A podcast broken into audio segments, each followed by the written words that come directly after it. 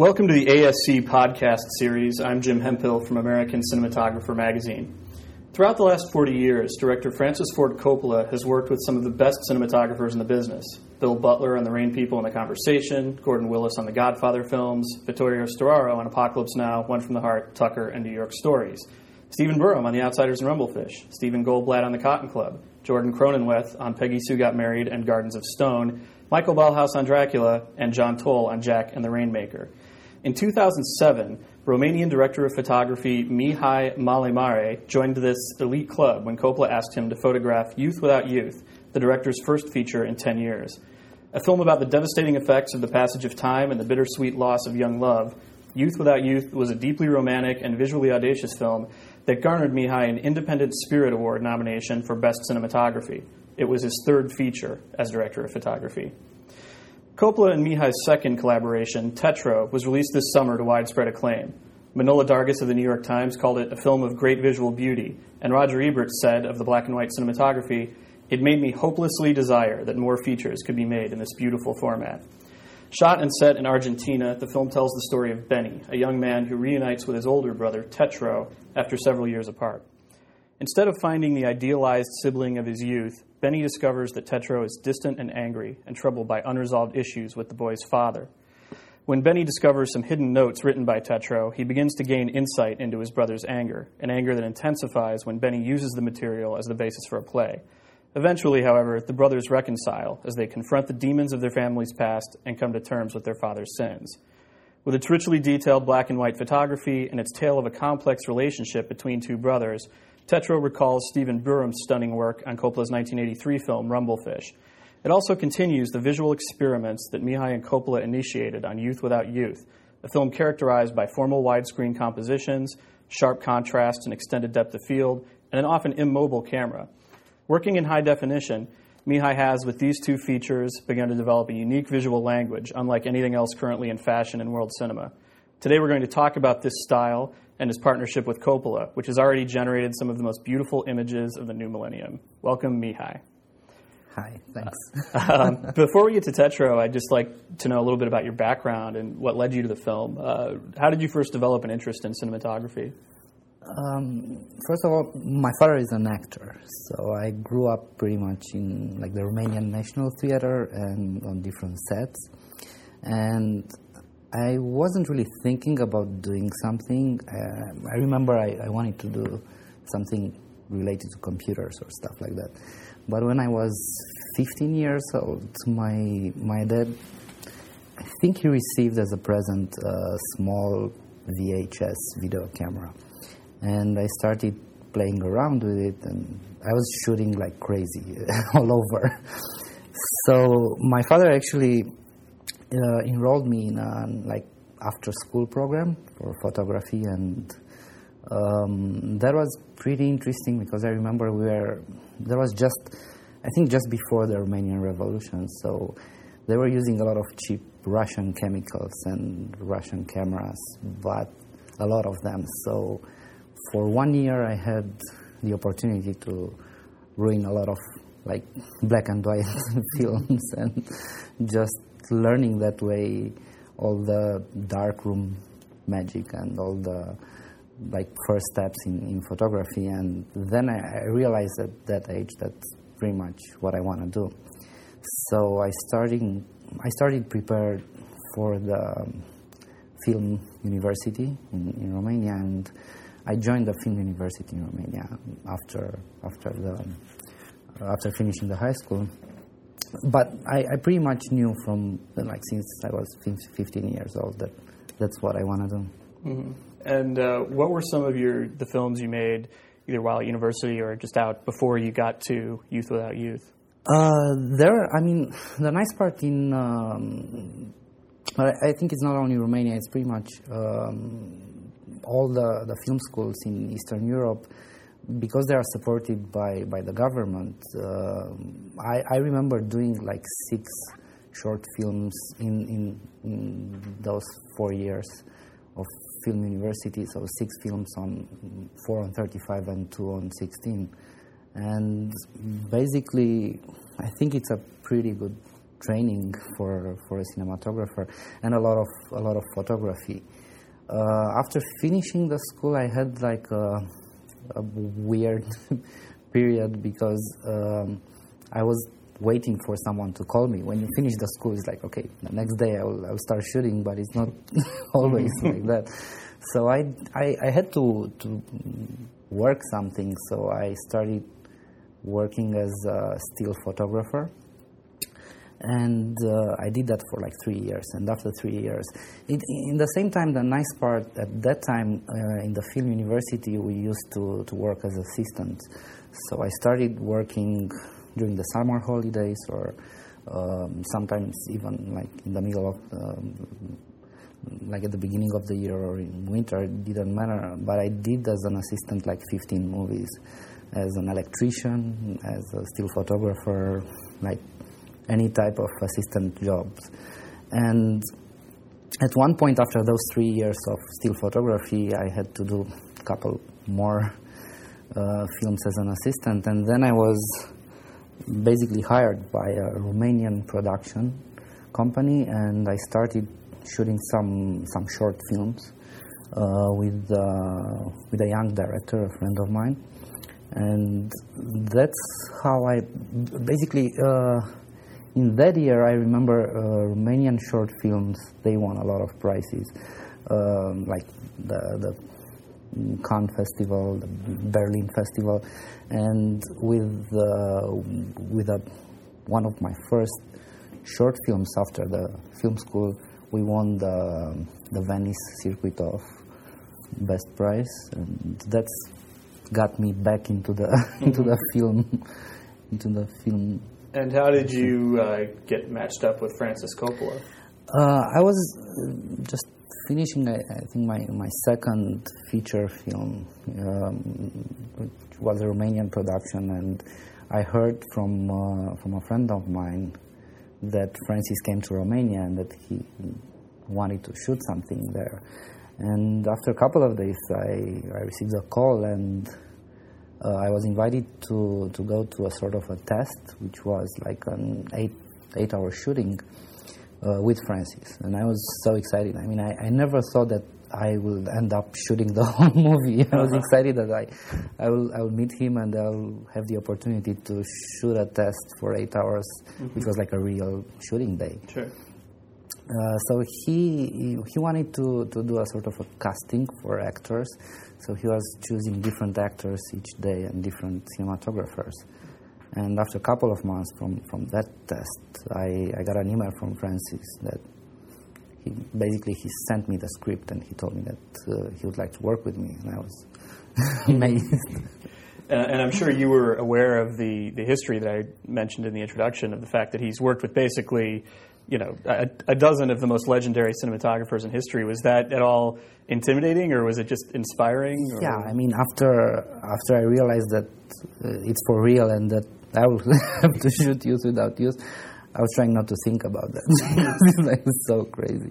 And each time there were like people from the street. When when we were shooting on the street, there were uh, a lot of people coming with DVDs for Francis to sign, and I was trying not to look there because I was like, no, it's not real. Mm-hmm.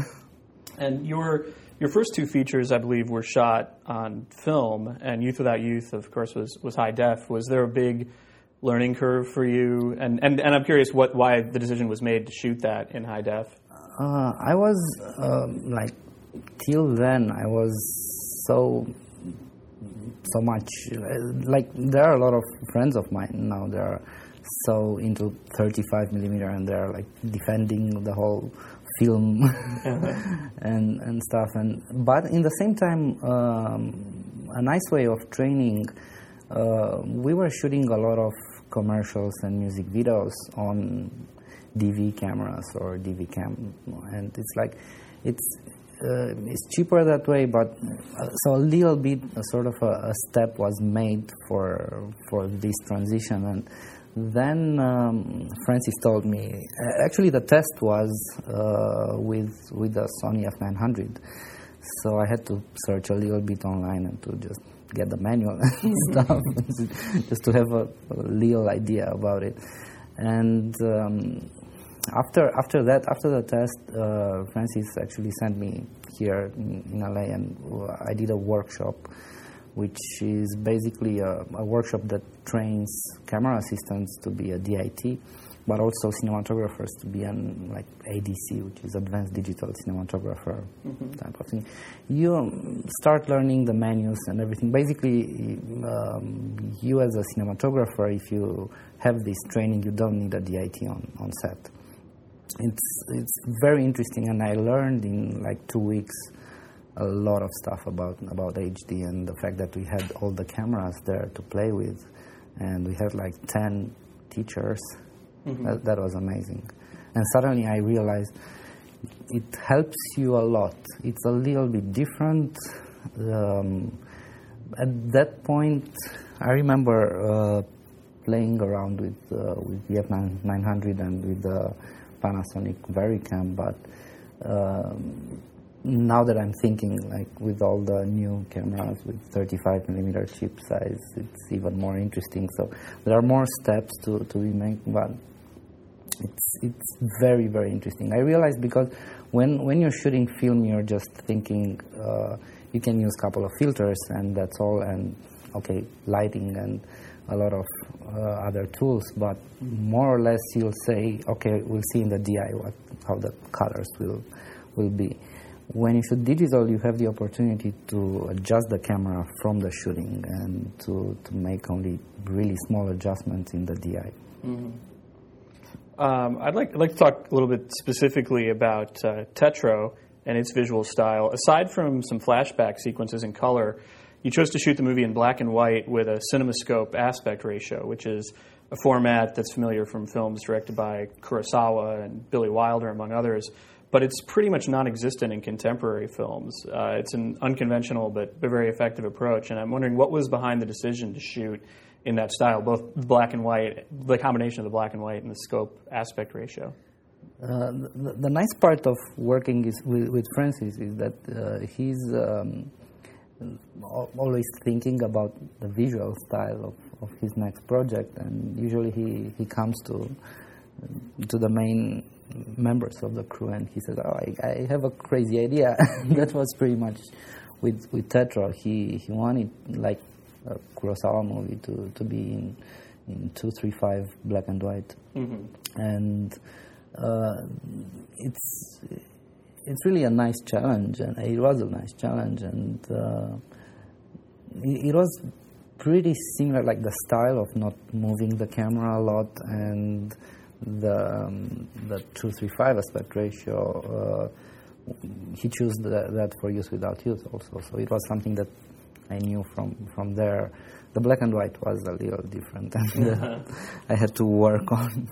Yeah, well, especially it's a movie that's very heavy on night exteriors, and uh, you know, I was just curious what kind of challenges because Youth Without Youth is a film that has a very vivid uh, color palette, which has its own difficulties. But I was wondering if you found shooting something in black and white, a lot of night exteriors on location, uh, if that was actually, you know, some people I think have a perception that maybe black and white is simpler in some ways than color. But I was wondering if you actually found it, you know, more or less difficult. It, it's totally a, a, different thing. It's a, it, you need a different approach, and it's, because it's not that there, there's that type of thinking that black and white image is more artistic in a way, but it's uh, completely wrong because uh, you cannot just take a color image and convert it to black and white, and that will make sometimes will, will make it worse. I mean, it's not. You have to think a different way of lighting, and you have to. Basically, what I what I did when Francis told me that this would be the the visual style, uh, I bought some uh, still cameras, uh, photo cameras, and um, I tried to some some film still cameras, and uh, I had a, a, pretty good digital still camera, and I tried to, to see what's the difference be, between shooting black and white film and um, shooting black and white in digital, and how close can you can you be with, with digital to a let's say Ilford high contrast uh, photo film. so we did a lot of tests and a lot of scouting were made on on film. Mm-hmm. that's that's kind of funny if I'm thinking that we are. I, I end up buying I think like twelve film cameras and playing around with that, and I, also with with the F900. I realized there is a, a really easy way to to just adjust the menus and to to have a a really high contrast black and white image if, if the lighting is, is proper for that. Mm-hmm. And uh, what kind of collaboration did you have with the, the costume designer? Because it, it's a movie that has the costumes are very specific in how they define the characters. For instance, Vincent Gallo wears he tends to wear very dark, textured clothing, and his his brother, who's a little bit more young and naive, is kind of uh, brighter, you know, clothes and things like that. And, and I know that with, with black and white, you you know you don't have the colors to to separate for, yeah. for the for the viewer. I'm wondering how if you did a lot of tests in terms of the, the costuming and worked with the, the designer and things like that. The, the nice part is that we uh, we went to Argentina I think eight months before shooting, wow.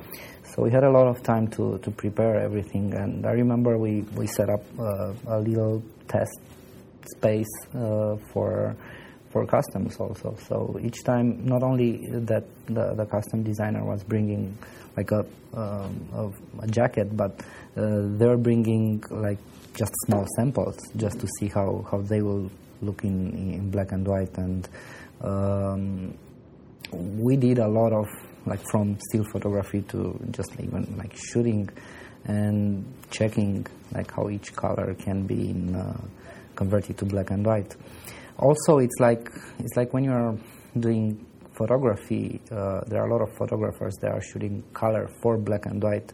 And the reason is that in photoshop you can just adjust by channels. So if uh, you have a red jacket you, by adjusting the red channel you can adjust basically the saturation of that gray in, in a black and white image.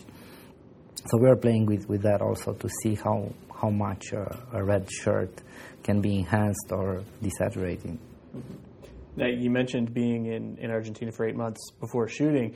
Buenos Aires is kind of known as a place of bright, vibrant colors. Did you did you ever feel like you were losing something by shooting in that uh, location and doing doing a movie that was almost entirely in black and white? Not, I, I, mean, not really. I was thinking when when Francis told everybody that this will be a black and white movie, I start searching for um, photos from from La Boca, uh, which is like really colorful and um, like being um, being here and preparing the the whole the whole project, I was a little bit worried, and I was like, okay, we'll lose a lot of color.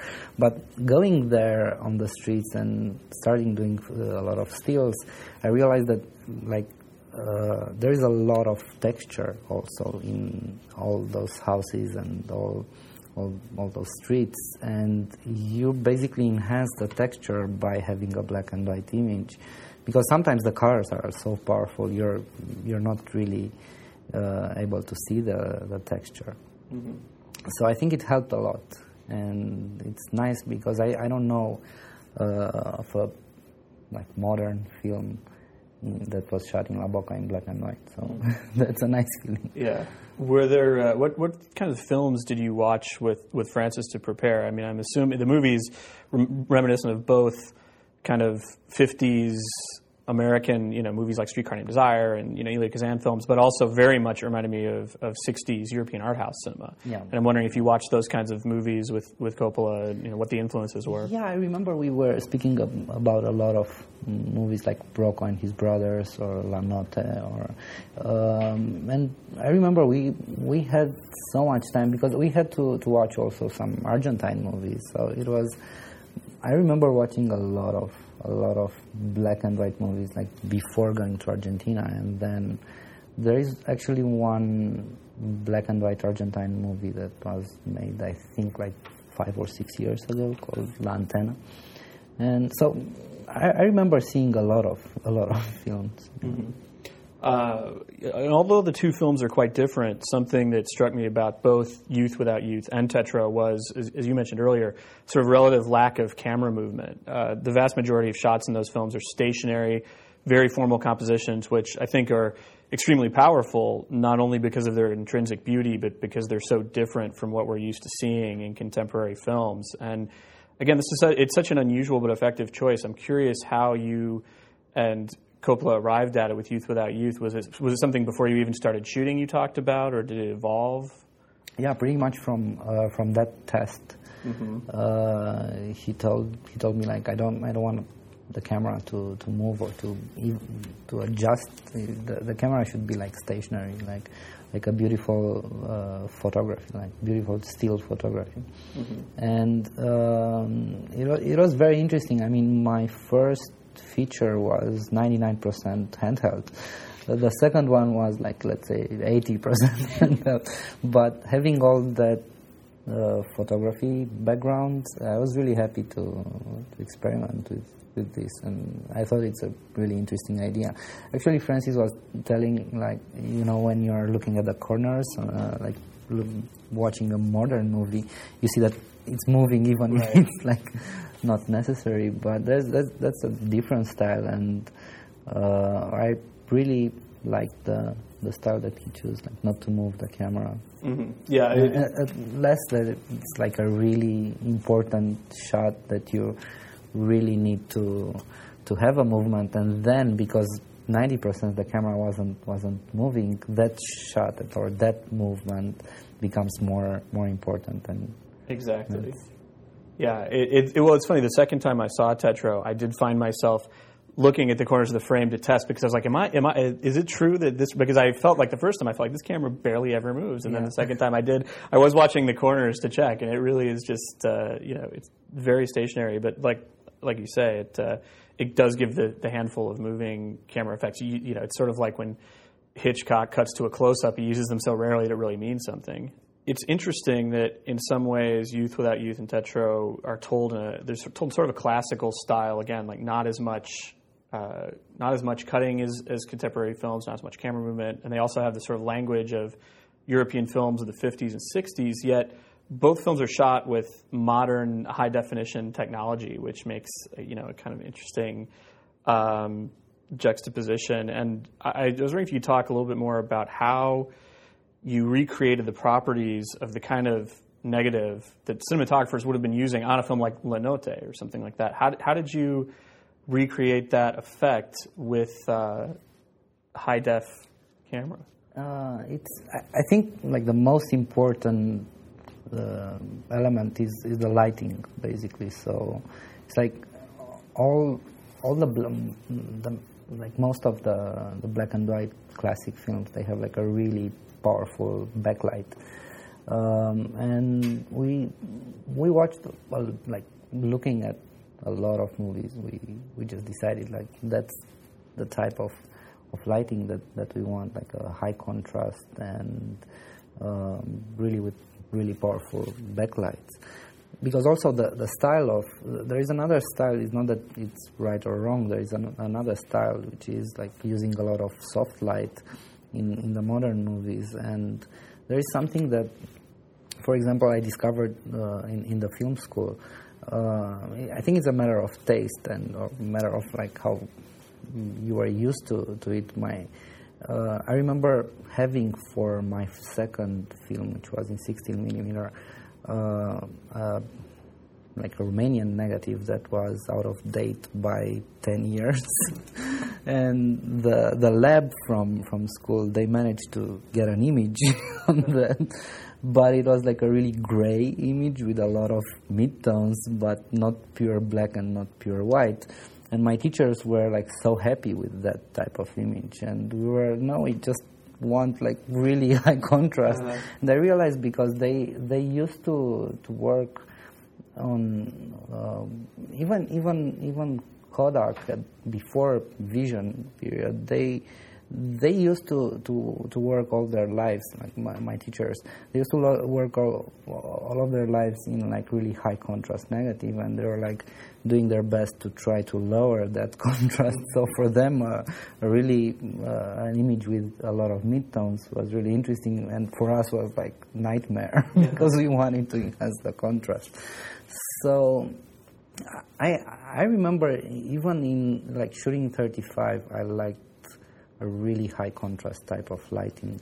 So that was a perfect a perfect match, and Francis likes that type of, of high contrast lighting.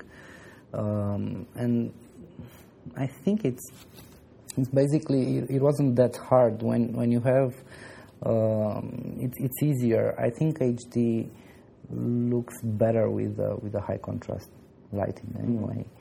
So and with like warm tones.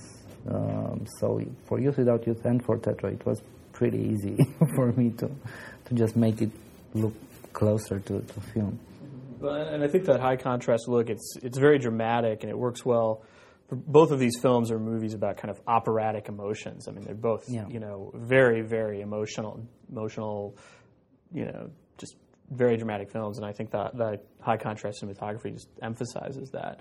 Did you shoot Tetro with the same camera that you shot Youth that Youth the Sony uh, 900? Yeah, Sony F900. It was the same the same equipment. Mm-hmm. And uh, what kind of lighting package did you have on Tetro? Um, pretty much uh, the same. I mean, I'm I'm totally in love with Dead mm-hmm. so. Uh, the package is, is really small, and uh, the the main advantage uh, it's, it's, it's, pretty much the same thing. I, the way that I'm seeing the HD is like uh, if you have to compare it to film, it's like a reversal film, but with a lot of details in the shadows. So, um, as much as you can basically work in, in, in the shadows and underexpose it, you'll you'll be able to, to pull up like up to two or three f-stops in, in the DI. So you don't need a lot of a lot of lights. Uh, the biggest light that we use for Youth Without Youth, I think one day I had a, a 6K, but pretty much the average, like the best light was a, the biggest light was a 4K, and from from there, like all the different small like 300, 650s, or and a lot of Dedolights. Let's move on to a different topic. The, the sense of place in Tetro is really striking. Uh, Buenos Aires is almost another character in the movie, like Vienna and The Third Man or New York and Taxi Driver.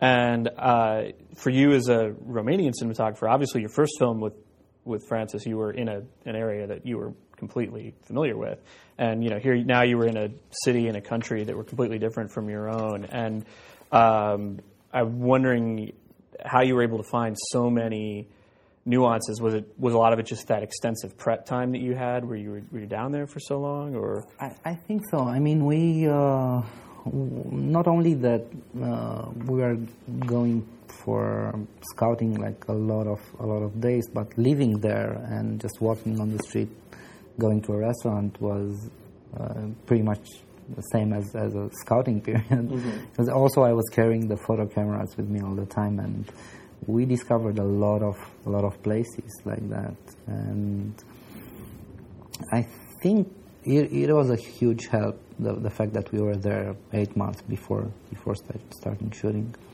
And, and did the time you, you all spent there in, in pre-production did the uh, did it alter the, the script at all in terms of because the script is very location specific. I mean, the movie it again it feels like these locations where where all the the scenes take place are you know they, they would be different there would be different scenes dramatically if they were in different locations. It's not like a movie, a, a, typical movie where the characters could be having the same dialogue just about anywhere and it wouldn't drastically change the movie. So I'm wondering, did you guys, as as you discovered locations while you were there, did the script change or was the script pretty locked in from I'm, the start? I'm pretty sure, but also Francis was in Argentina before, so uh-huh. uh, he knew a lot about, about Buenos Aires. Uh, then I remember the first time we went there for just a month or two, just to have the first first feeling, and then we, we came back to, to prepare all, all the equipment and, and stuff. And I, am pretty sure in that time Francis got a lot of new ideas, and also I'm pretty sure during the the big eight month pre-production period, he, he got a lot of new ideas, and just by by seeing different things on the street, like for example the um, the banner in, in, one of the first shots in the movie, uh, the the banner that is hanging. Mm-hmm. That was something that, that Francis saw in, in, during the scouting, Uh, it was just like a banner that was hanging around and was blown by the wind, and uh, that type of, of thing for sure. How long were you there total, from beginning of pre-production to the end? Uh, I think about two years. Wow. so was all the post work also done in Argentina? Yes, Walter was there. Actually, Walter they, uh, and Francis they started editing pretty much from the second week of shooting. So Walter came there and he started working right away, and that was really amazing. And after we, we finished the, the the main shooting period, they were working, and uh, it was really interesting because we did this for Youth Without Youth also. I I set a small insert table or like an insert place, and they they were working and uh, they were telling me a couple of times like we need that inserts and we were like going back and shooting and it's it's a huge help having all the equipment there and all the props and, and Sure. everything and it was really interesting how like for me it was really interesting to see the whole process of editing and Mm-hmm. like the final steps of, of the movie I'm sure a lot of our listeners are curious to hear about the post process because the film is uh, it's shown in some theaters digitally, but also in others it's shown. I, I saw it the first time I saw it was digitally, and then I saw it in a theater a week or two ago where it was a 35 millimeter print. And I'm curious to hear about the process in post of uh, ba- basically the, the the stages of taking your high def footage to a 35 millimeter print. I mean, what does that entail? I, um, I mean, we uh, we learned a lot from Youth Without Youth because that was basically not only the first film that I shot in, in, in HD, but it was my first film with a DI process. uh, usually, in, I mean, now I think that mm, the things are, are changed in, in Europe, but uh, my first two films were shot in 35, but with the whole, with, with just an, an optical process afterwards. So being able to adjust the contrast and the, the brightness without adjusting the colors, it was a huge, a huge help for, for me. So, and I, I learned a lot about how you can take a digital image and put it to a negative and what's the difference in color spaces and uh, how many colors you can reproduce and uh, different other things like framing and there are a lot of problems that that you'll you'll have to fight with and it's it, it's interesting. I mean the the way that we decided to to work and i don't know if that's, if it's the best way but it certainly it looked good. It's um, the way of thinking is we are shooting in a 709 color space using the the Sony F900 so the whole DI process we decided instead of converting because most of the, the films in a DI process they just convert to a color space that will show them on the screen how the image will look on, on a negative uh, and then they they go back to to a digital environment for the digital projection. We decided just to start with what we have and with what we know from, from the set, which is the 709 color space. So in that way, after the final DI process, we just have the digital master that can go right away in the digital theater. And then to, to apply, which is what, what is called the film lookup table, and we'll see a simulation how the image will look on, on the negative. and all those those process there are different different problems but you can solve everything if you do enough tests and if you if you just concentrate on like small details. And um, I'm I'm very happy with the results also with, with Youth Without Youth because they're very very similar. It, it's, it's pretty impossible to have the same type of, of image on a digital projector and on a, on a, on a film projector, but they are pretty close.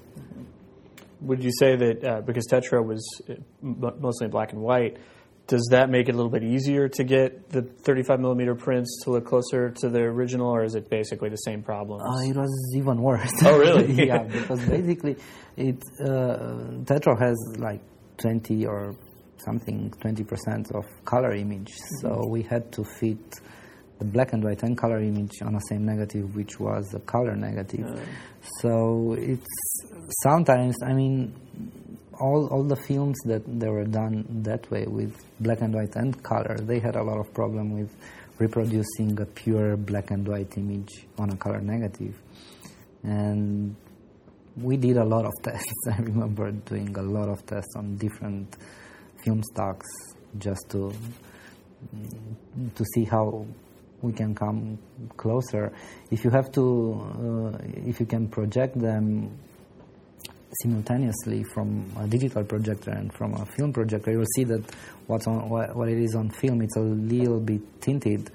But if you're just looking at the film, you won't be able, you won't be able to tell. Right. Uh, and you, you mentioned the 20 or 30 minutes of color. In, in the film, there are a number of flashback sequences uh, involving the brother's father, played by Klaus Maria Brandauer, and uh, those are, as you say, in color. They're also uh, not in the CinemaScope aspect ratio, if I remember correctly. And um, what, what kind of, what did you and Francis talk about i as far as your creative approach to those? I mean, in terms of the lighting and the colors, um, it's it. Those scenes have a very unusual look. They're almost like kind of the best looking home movies anyone's ever shot or something like that. Like they almost have a home movie quality, but they're too beautiful. It's sort of like if it's like if Michael Powell and Jack Cardiff were shooting your home movies, they would look like that. I'm just curious, what was your approach to those, and how did you want to, aside from just shooting in color, how did you want to differentiate them from the other sequences in the movie? Uh, what Francis told me at the beginning was that for sure we had the, the ballet scenes that are like really a tribute to Michael Powell. Mm. so there was one thing, and the flashbacks. Uh, he said he he would like a look um, close to Anscochrome, which was the family film. Right. In, uh, and we started search for a sort of an Anscochrome look. He he also was thinking like, you know what, we can shoot 16 if you want, and we can try if you think that on film will look better. And I did a cross-process test that was very close to to Anscochrome, but like by shooting reversal and process the uh, the reversal film as it's a negative. So it was the it was very very close to to an Anscochrome look, but in the same time we we realized that we will we'll have more control if I can simulate that type of image in in the in the camera in the HD camera.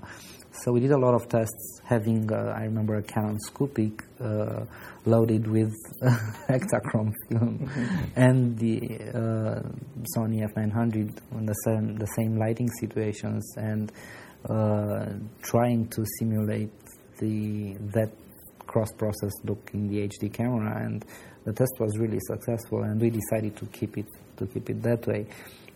At one point I remember we wanted to go even further and to we discovered a book uh, about lomography and because all the time Francis was speaking like uh, how is a flashback in, in your mind?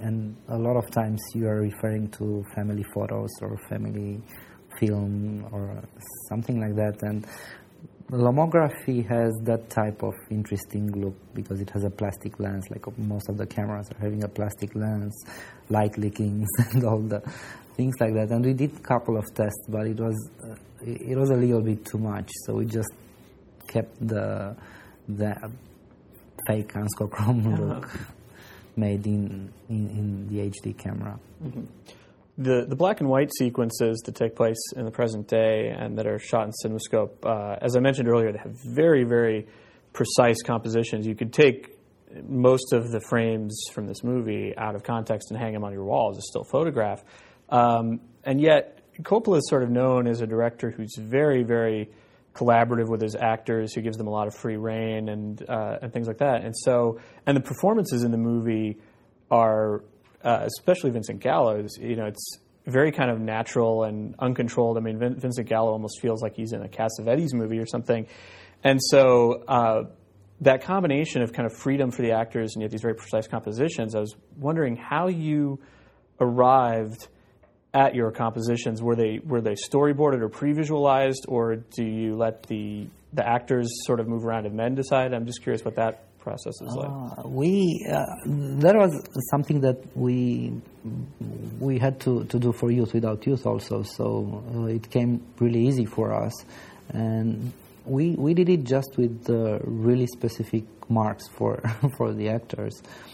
So a lot of times I remember Francis was was saying like let's let's just do a, a, beautiful white shot and then we'll see where to place the actors and I think I think it came really easy for the actors also after a couple of days because anyway uh, more or less they will have to to have a mark for the best lighting in, in that situation so I think they and by by looking at, at the monitor and seeing that it's like that shot is really interesting by itself, so it will help me as an actor also. Uh, they were really helpful, and there. I mean, I remember I was uh, I was nervous because uh, the whole crew, the whole technical crew, was was from Argentina, and one thing that we that I discussed with my crew at, at the beginning was uh, that we need to be careful with the cables and everything to, to try to protect the actors as much as we can. Uh, and they, they were really helpful with that. But also on, on the other side, I remember Vincent was really helpful uh, a lot of times because he's also a technical guy and he knows a lot of things. So he helped a lot. And uh, I don't remember having problems with with the actors hitting their marks. They were like really precise. Uh-huh. Well, they, that was really helpful. They're, they're, they've got to be happy with the end result because they all look uh, beautiful in the movie. You said you worked with an Argentinian crew. So did any anyone come over from Youth Without Youth on your, your camera team, or was it all new people? It was all new crew. yeah, it was interesting because also for Youth Without Youth, they were very new to me. We never worked before one with, with the other and um, we we got along very well. And going to Argentina was the same idea and the same concept that we need to to choose our crew members from from there. It's also that I uh, my crew is like really really limited, but I think it's uh, exactly the perfect number mm-hmm. for for me. I think we are eight people. Mm-hmm with the camera assistants, grip, gaffer, everything. and we did something, having that much time for preparation, I did a sort of a casting with different gaffers, different grip guys, different camera assistants. Mm-hmm. And um, Masatsuki and I, we, we were interviewing a lot of a lot of people and uh, finally we choose a crew because usually when you're going to a different country uh, you'll just receive a crew. It's like mm-hmm. a complete package. We choose for example uh, the the gaffer and the best boy they never worked with each other. So we choose exactly the people that we liked and that I was th- I was thinking that I would get along with.